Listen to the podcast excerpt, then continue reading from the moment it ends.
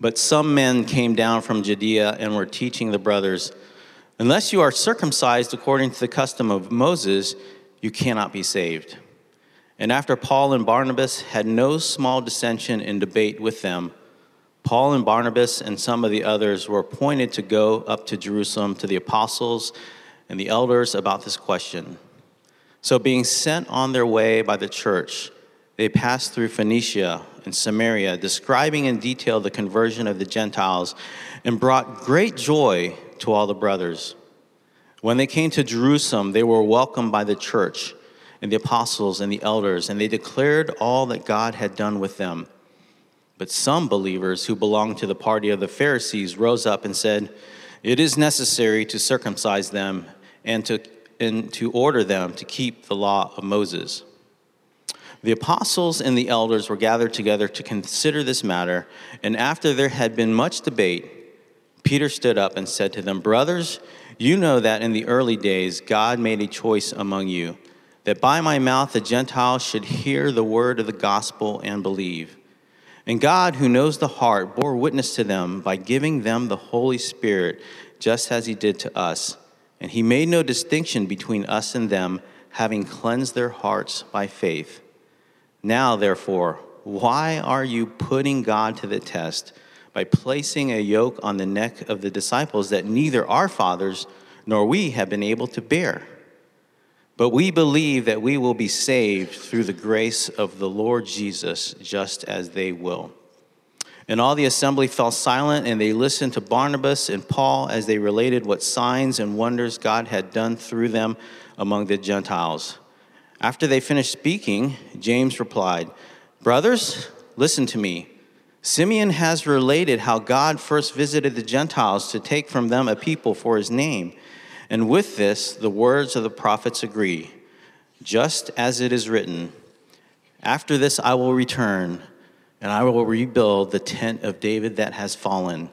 I will, rebuild its ruins, and I will restore it, that the remnant of mankind may seek the Lord, and all the Gentiles who are called by my name, says the Lord who makes these things known from of old.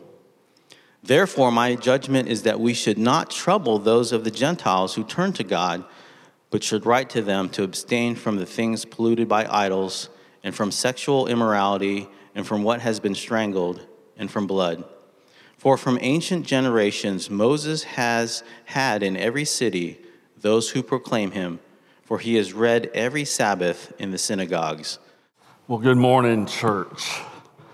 Well, let me, let me start this morning by asking you probably a dumb question, but uh, I want to ask it anyway. How many of you, raise your hand, how many of you know of a church that has had disputes or disagreements that led to divisions, even to the point where it affected the effectiveness of the church? If you know of churches like that, raise your hand. And yeah, most of us do. And sometimes uh, those disputes are over silly things like you know, the, the, the, paint of the outside building that is being applied, or whether or not they moved the piano to the other side of the stage, right? Sometimes it's over sinful things, uh, sin that is in uh, the leadership, or sin that is not dealt with, that is condoned. We've seen this quite a bit recently uh, as allegations are made about sexual abuse, for example, or things that are abuse of power, and it's just swept under the rug. And then sometimes it's due to systemic change that happens in the church. That's the types of things that create disputes. And certainly, you know, our church has been around now for 40, what, 42, 44, I think, years, something like that. We've seen disputes in all of those areas. We've seen disputes that come for silly reasons. I remember when I first came here, wasn't too long, I saw uh, poor Jonathan having to meet with a bunch of parents who were very upset over uh, some messy games that took place in the youth group that involved baked beans, boys and girls. And they were pretty sure one of those three should not have been in that sentence, right? Of baked beans, boys and girls. And I thought to myself, I have stepped into the twilight zone at this church, right? Just silly. Um, And then there's, there's been sin. Uh, you know, many years ago, before I came, there was a wolf in uh, sheep's clothing who deceived many, led many astray. Uh, and created deep wounds and wounded our church. And those of you who were here uh, during that time, uh, you, you refer to that as the troubles, and you live through it. And even mentioning it brings a sense of maybe post traumatic stress as sin uh, affected this church and it had to be dealt with, and it was hard.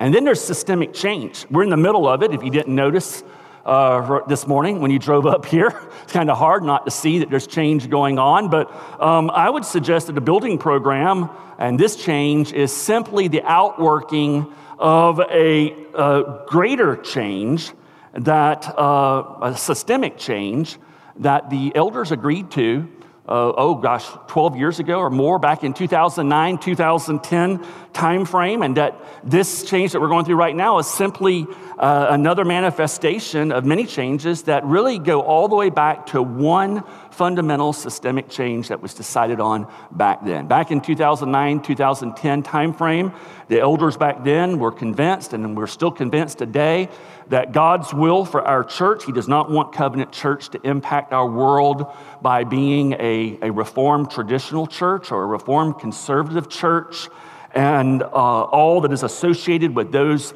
theological and philosophical paradigms. That instead, God wants Covenant Church to be a reformed evangelical church that is missional minded and gospel centered in all that we do.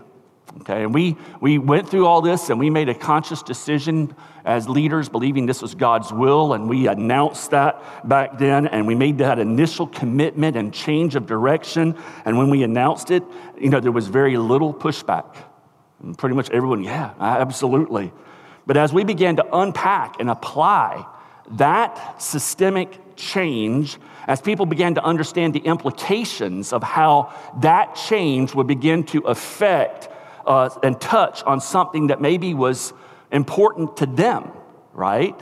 Uh, that was special to them and, and would affect that, that's when disputes could arise or disagreements or even divisions. And I, I bring that up because we have a similar situation here in Acts chapter 15.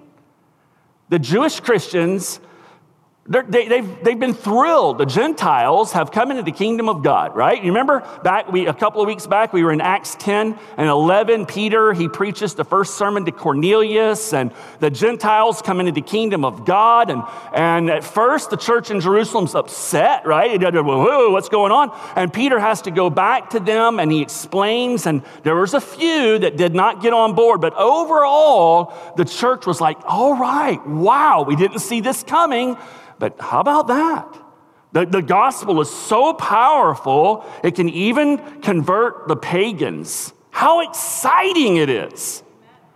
Until some of the Jews began to understand the implications of the gospel and how it was going to touch and change some of the things that were very special and important to them and when they realized that, disputes began, divisions began to arise.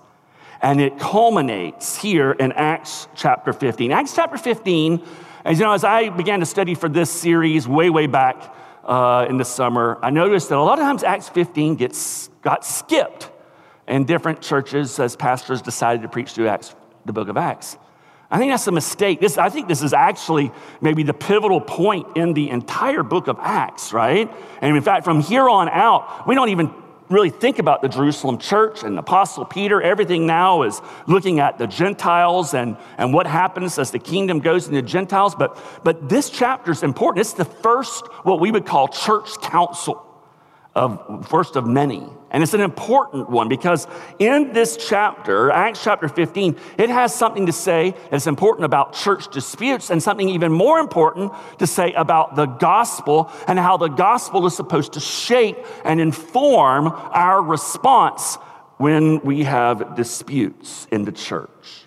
So, the overarching truth that kind of shapes this passage and the message this morning is that resolving church disputes with gospel centered transparency unifies the church and clarifies her mission. Church disputes do not have to destroy the church.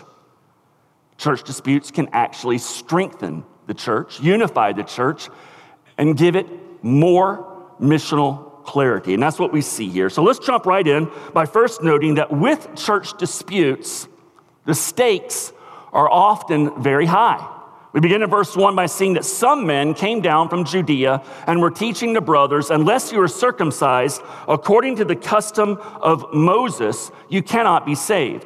And after Paul and Barnabas had no small dissension and debate with them, let's see, uh, well, I lost my place. Uh, okay, uh, had no a small dissension and debate with them. Paul and Barnabas and some of the others were appointed to go up to Jerusalem to the apostles and the elders about this question. So, being sent on their way by the church, they passed through both Phoenicia and Samaria, describing in detail the conversion of the Gentiles and brought great joy to all the brothers. Let me set some context for you here. Until this point in time, the church has been primarily Jewish, right? It's primarily Hebrew. It's focused mostly in Israel. Paul and Barnabas have done their missions trip to Asia Minor. There's been some churches planted there. There's a church in Antioch, but primarily the church is Jewish. Most of the members have a heritage of obedience to the law of Moses. Their heritage is Hebrew and Israeli.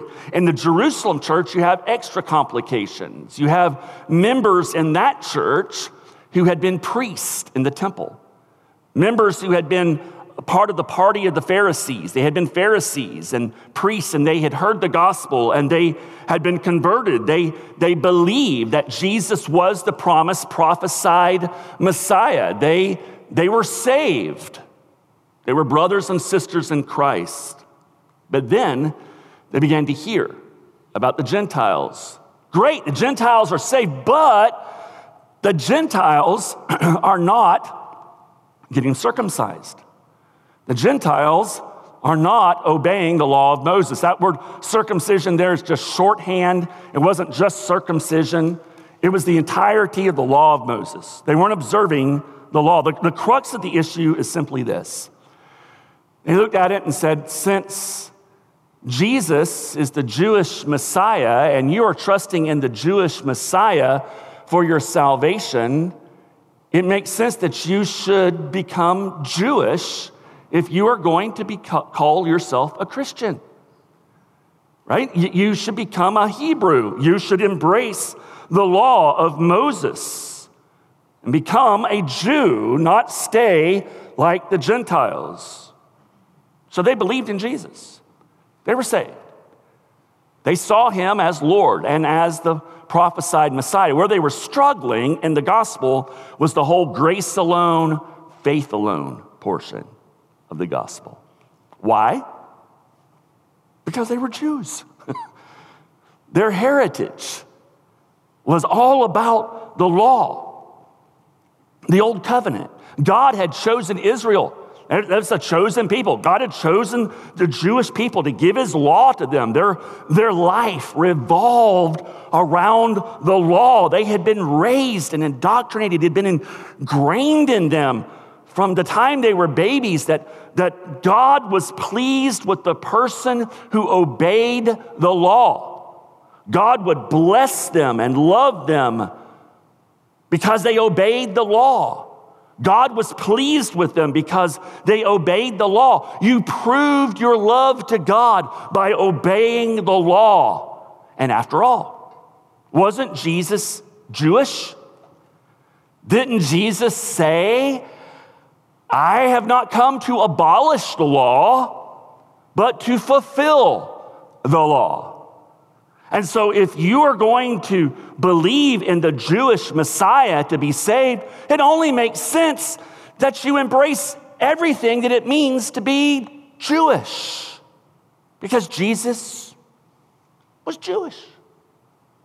Makes sense, right? In fact, I mean, there's people today in modern Christianity that are as Gentile as Gentile can be that for some reason are going back to Hebrew roots in Christianity, and they walk around and instead of saying Jesus, they say Yeshua. And they observe festivals from the old covenant and have diets. I'm like, man, give me pulled pork. I don't get it, okay?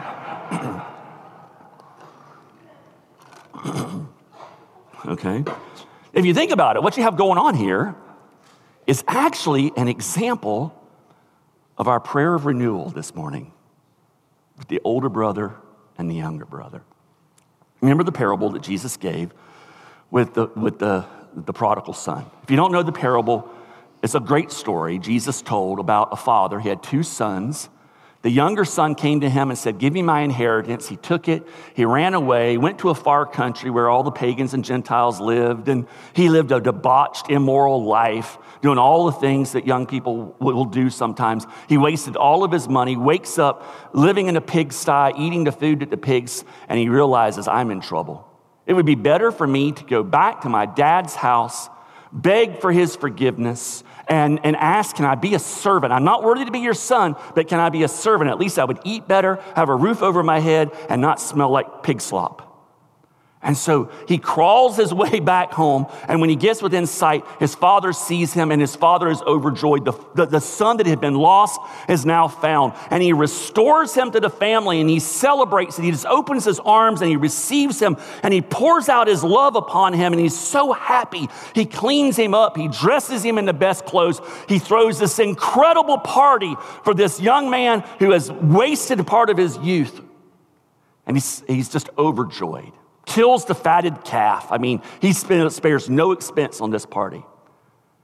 The older brother, the good son, who obeyed all the dad's rules, who did everything that the dad said, who lived his life in line with everything that his dad wanted in order to please his dad and to, to earn his dad's love and to live in his dad's favor. He sees all this going on and he throws a temper tantrum says, This isn't fair.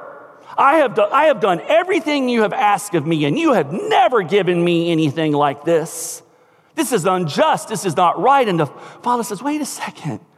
You've always had my love. You've always had all of these things because you are my beloved son. You see, the older brother thought he had to earn it all, and he got all those things because he was such a good son by keeping his dad's rules. He just didn't understand what it meant to be the son. And he was jealous of what was going on with the younger son. And that's, that's what's going on here. The Gentiles, they're the younger brother who are coming in and they're being received. And these Jews, they're the older brother saying, wait a second, time out. They have not been obeying the rules. They should not be getting all these blessings and all the Father's love without having to do everything that we have to do. This is not fair. Those of you who have kids, you can hear this, right? You've all, we've all had kids who do this at some point or another. See, see, Paul and Barnabas, they recognize this dispute for what it is. They recognize how high the stakes are. You know, if, if the accusers are right, Paul and Barnabas are heretics.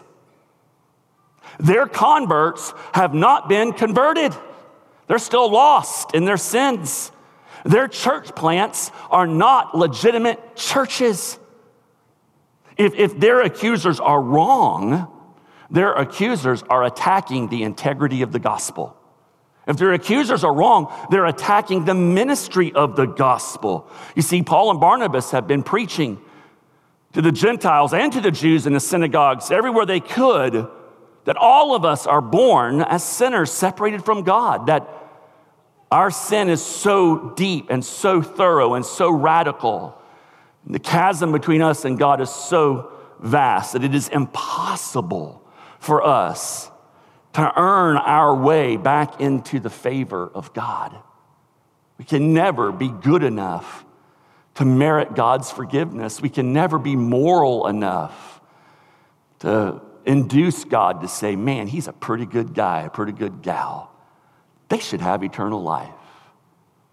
We can never be good enough to to cause God to be happy and pleased and love us. Not at all. It all comes through God's grace that God sent Jesus to live the life that we were to live and die on the cross for our sins. And that when we trust in Jesus by faith and commit our lives to Him, Jesus now has our allegiance.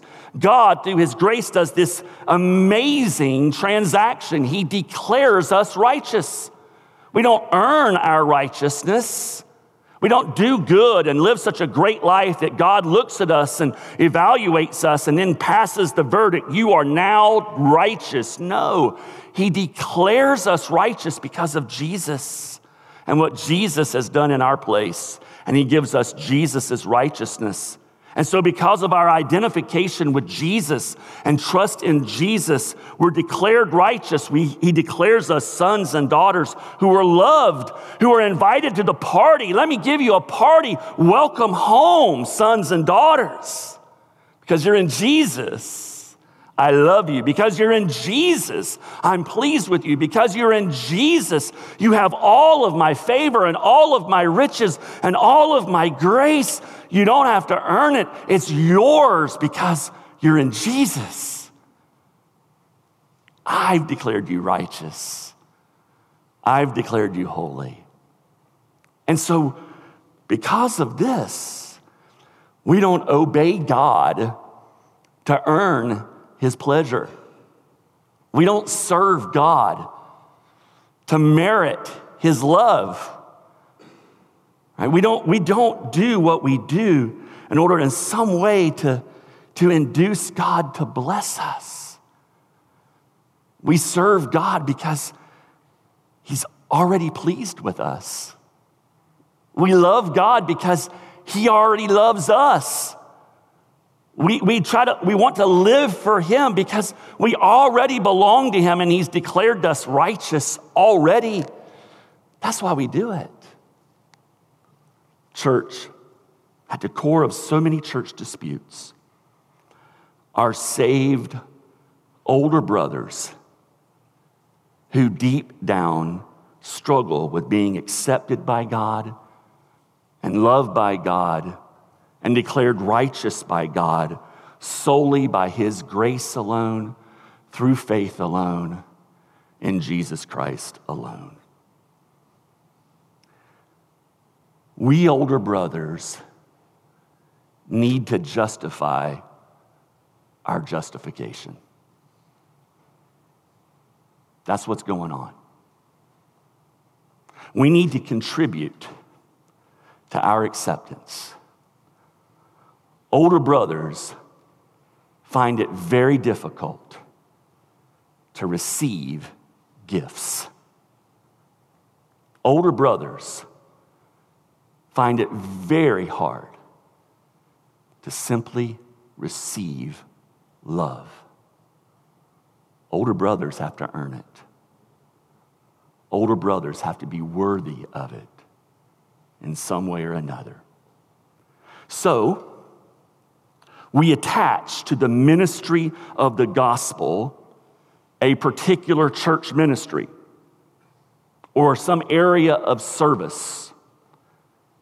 Because deep down in our hearts, and, and we don't know that, that this is what's going on, but deep down in our hearts, we are looking to that ministry or that program or that area of service to in some way justify our justification.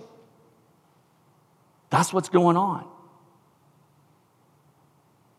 We equate a philosophy of worship or a system of doctrine with the integrity of the gospel. And in so doing, we unconsciously reassure ourselves that we are accepted by God because we are intensely defending the integrity of the gospel, fighting for its purity resisting any compromise. And sadly, like these Jewish believers, what we don't realize is that we are actually undermining the integrity of the gospel. We are actually hindering the ministry of the gospel. We're saved, just don't have the awareness of what is going on deep down in our hearts. See, older brothers are so busy obeying God and trying to earn God's favor, and, and they don't know it. They don't know it here. See, this is all going down deep down in the heart. This is layers of the onion of the heart.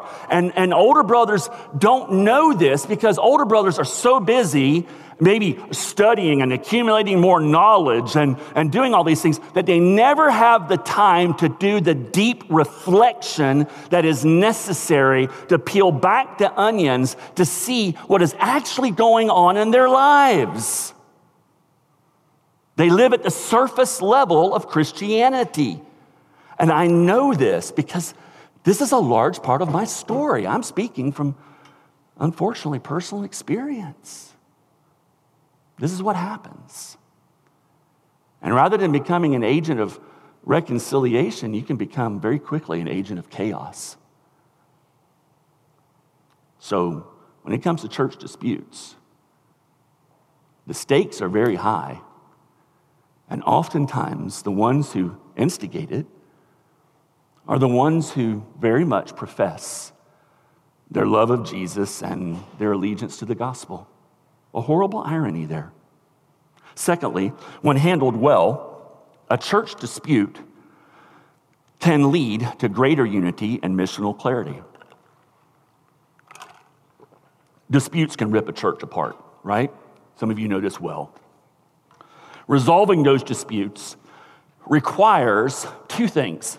It requires a gospel, transmi- uh, a gospel transparency and humility that only comes about through the work of the Holy Spirit, and it requires an allegiance to the gospel before all other agendas. And you see both of those things present in this passage. Let's start with gospel humility. Excuse me. Gospel humility and transparency. It's, it's in this passage in several places. Verse 4 says, When they came to Jerusalem, they were welcomed by the church and the apostles and the elders, and they declared all that God had done with them. Paul and Barnabas come. Now, Luke is giving us the public picture of this right? And you, and you see the transparency here. They come, all the apostles and elders gathered together. Great transparency. There's no backroom deals, right? They're all coming together. But, but there's actually something else that happens here that demonstrates great gospel humility. In Galatians 2, Paul gives us an insider's look. And in Galatians chapter 2, what Paul tells us is before they got all the elders and, and apostles together, that Paul and Barnabas went and met with Peter, James, and John.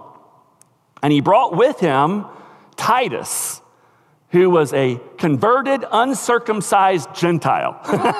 so he brought a walking, talking illustration of their ministry. And Paul says in Galatians 2 we met with them privately to, to validate were we preaching the truth or not? In other words, Paul and Barnabas had this humility to go to Peter, James, and John and say, listen, there's this big brouhaha. Are we wrong? Would you, would you please sanity check what we are preaching? And I, I love that, that these brothers were willing to submit themselves to other brothers and say, sanity check us here.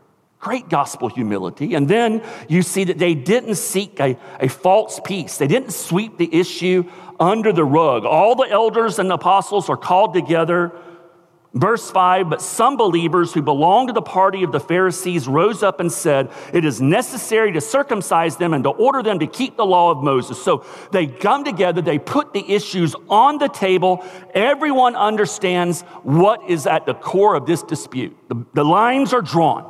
One party is saying you cannot be saved unless you accept the law of Moses and the old covenant and Jesus Christ. And the other line is saying it's Jesus only, dudes. That's it. By grace through faith. And the leaders, great transparency here. They didn't say, oh, okay, let's just all get along. This is all just a communication mistake. Let's, let's find our common ground. And are you, can you give here? Nope, they dealt with it. Great transparency. And then, thirdly, you see that the church leaders, they attentively listen to the arguments before they chime in with their own opinions and judgments. Verse 6 The apostles and the elders were gathered together to consider this matter. Verse 7 And after there had been much debate, after there had been much debate, Peter stood up and said to them. That word debate there means heated arguments. Heated arguments. This was a, this was a knockdown, drag out fight, right? This was not some Marquess of Queensberry rules type thing. These were people who were passionate about their positions. But the elders and the apostles sat and they listened, and everyone was able to speak their piece and to put on the table what they believed and why they believed it. And it was all out in the open for it to be considered and evaluated. And in a final example of this humility and transparency that this honors the Gospels in verse 12, where it talks about the entire assembly was able to listen in on the discussion. Now, I'm not sure, and uh, does this mean, and I couldn't find an answer to this, does this mean the entire assembly of the elders and the apostles and the parties? Or was this the elders, the apostles, the parties, and anybody in the church who was able to fit into the room who wanted to listen? I'm not sure. But apparently, there was obviously there was a lot of sunlight in this thing. And then in verse 22, you definitely have the whole church involved because in verse 22, the whole church affirms the verdict of the apostles and elders, and they help carry out the action plan and the communication plan that was decided upon. So ultimately, the entire church is well aware of what's going on, what was said, and what was decided, and why it was decided.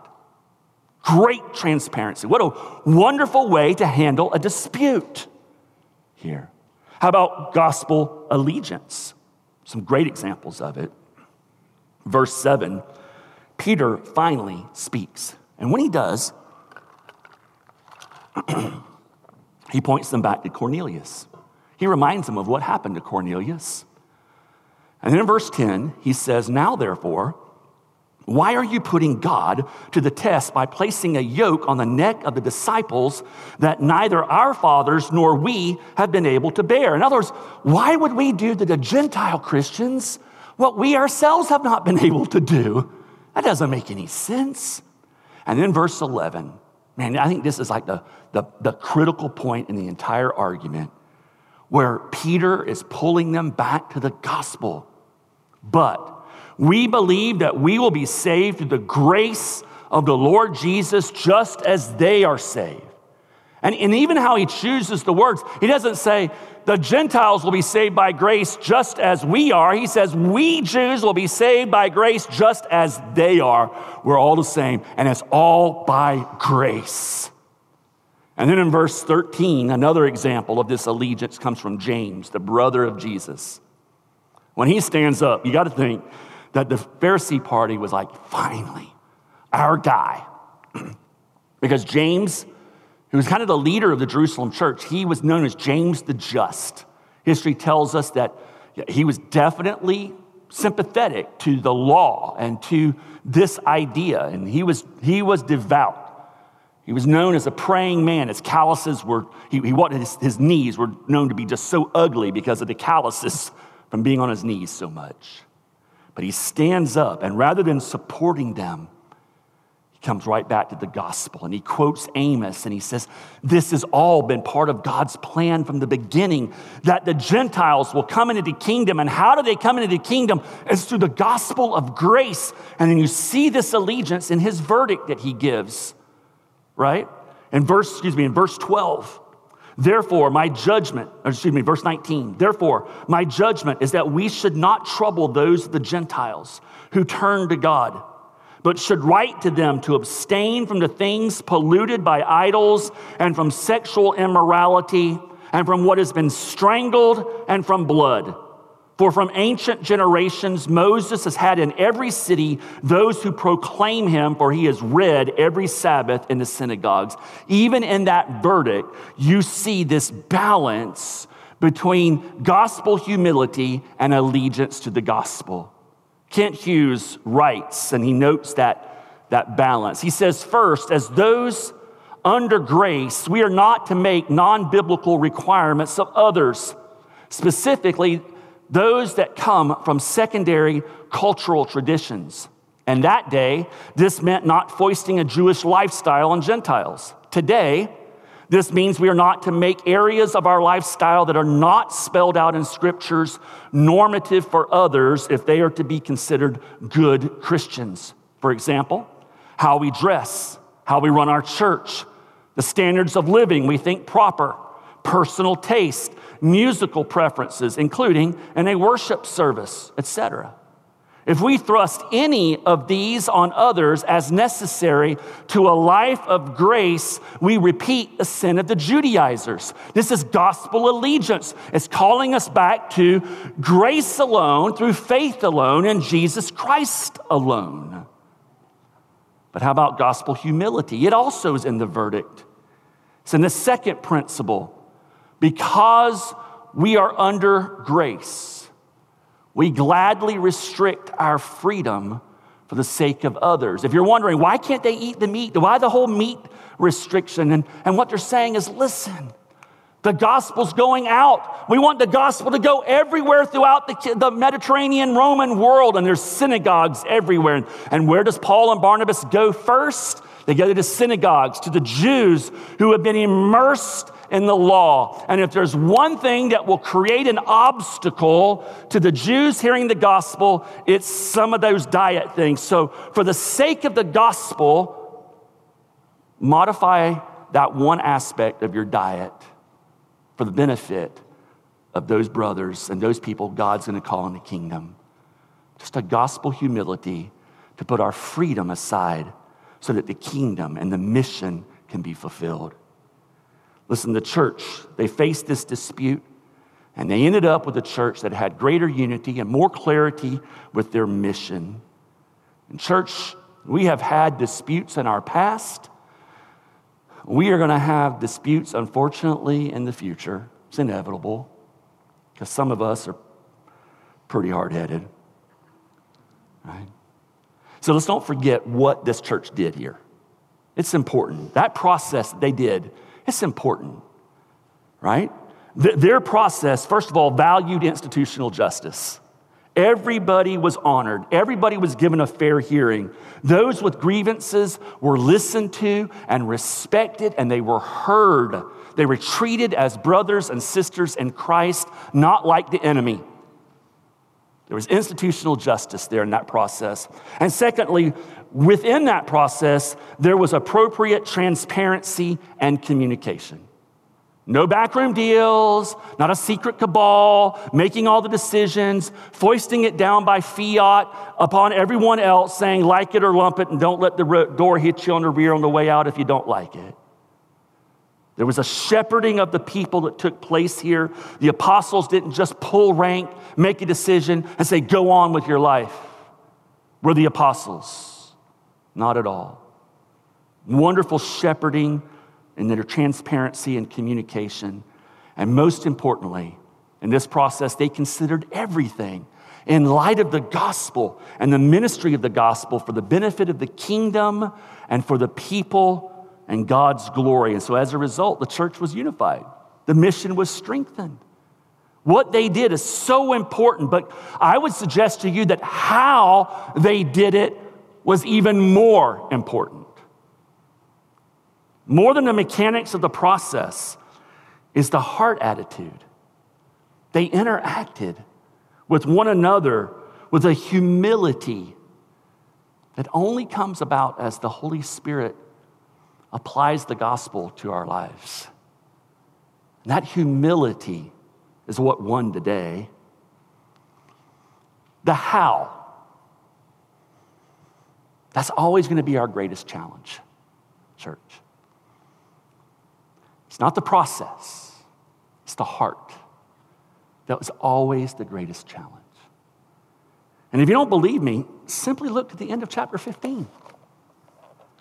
At the beginning of chapter 15, here you have this dynamic duo, Paul and Barnabas, bringing this issue to this church Jerusalem being dealt with in this incredible way. The church is strengthened, mission going forward. At the end of chapter 15, Paul and Barnabas have a personal dispute, and the scripture says the dispute was so severe between them Neither one could compromise and bend. And the dynamic duo is broken up. And they have to go their separate ways. God help us with the how as much as you do with the what. As much as it is the, the mechanism of resolving disputes and ensuring that things are done decently and order and transparently with justice for all. Lord, give us a heart that is humble and transparent with one another that comes only through the gospel. It only comes because we have this deep assurance that we are already accepted by you through Jesus Christ. When we are confident of your love through Jesus, we don't have to be defensive. We don't have to, to win the day in order to have our significance established. We simply have the desire to see you glorified. So, Lord, that how, that gospel humility in so many different ways is important to be part of the aroma of a church. And Lord, we thank you for where it's present. We, in our church already, we ask that it would just saturate this body so that all who know us would just taste and smell the winsomeness of our Lord and Savior Jesus Christ. In his name we pray. Amen.